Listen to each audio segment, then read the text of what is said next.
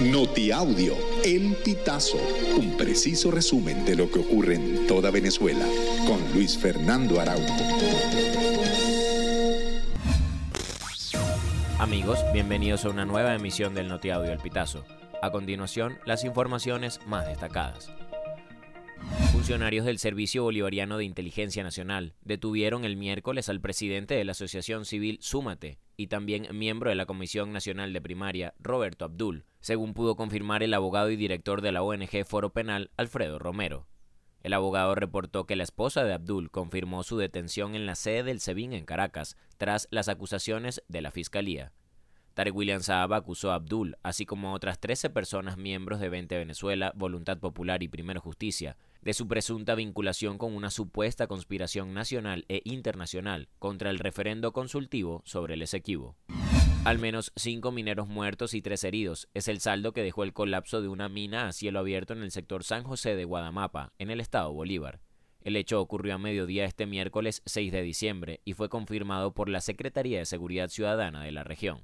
Rescatistas del despacho gubernamental, quienes llegaron vía aérea a la comunidad, dijeron que continúan las labores de búsqueda porque hay otros mineros desaparecidos bajo tierra, aunque no detallaron cuántos. Los nombres de los fallecidos son Camilo Adelis Benavides, Argenis Rojas, Patricio Mujica, Francisco Lima y otra persona identificada solo como Johnny. El gobierno de Islandia informó que en enero de 2024 realizará otro vuelo de repatriación de venezolanos solicitantes de asilo cuyas peticiones fueron rechazadas o retiraron sus solicitudes. Si bien no precisaron el número de venezolanos que será repatriado, las autoridades islandesas señalaron que puede ser similar al del primer vuelo charter del pasado 15 de noviembre, cuando fueron regresadas 180 personas a Venezuela. Una panadería artesanal en Maracaibo, un local de comida rápida en Valencia, una planta de oxígeno en Acarigua, una vivienda en Lechería, una planta de llenado de gas en Puerto Ordaz y una vivienda en Katia. Todas estas locaciones han sido sacudidas por explosiones ocasionadas por fugas de gas en lo que va de 2023.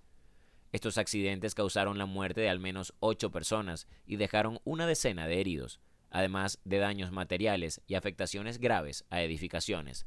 El caso más reciente ocurrió en una vivienda ubicada en la cuarta transversal del sector Altavista, parroquia Sucre de Caracas, y cobró la vida de tres integrantes de una familia. Usuarios de la red social X compartieron un video en el que se usan imágenes de un enfrentamiento para difundir información falsa sobre el conflicto entre Venezuela y Guyana por el Esequibo. Las imágenes que aparecen en el video, en las que se muestra un tiroteo, corresponden a un enfrentamiento entre las guerrillas del Ejército de Liberación Nacional y las Fuerzas Armadas Revolucionarias de Colombia y el Clan del Golfo. Esto lo detalló La Voz de América. Amigos, y hasta acá llegamos con esta emisión del Notiaudio El Pitazo. Recuerda hacerte super aliado para mantener vivo el periodismo independiente en Venezuela. Narró para ustedes Luis Fernando Araujo.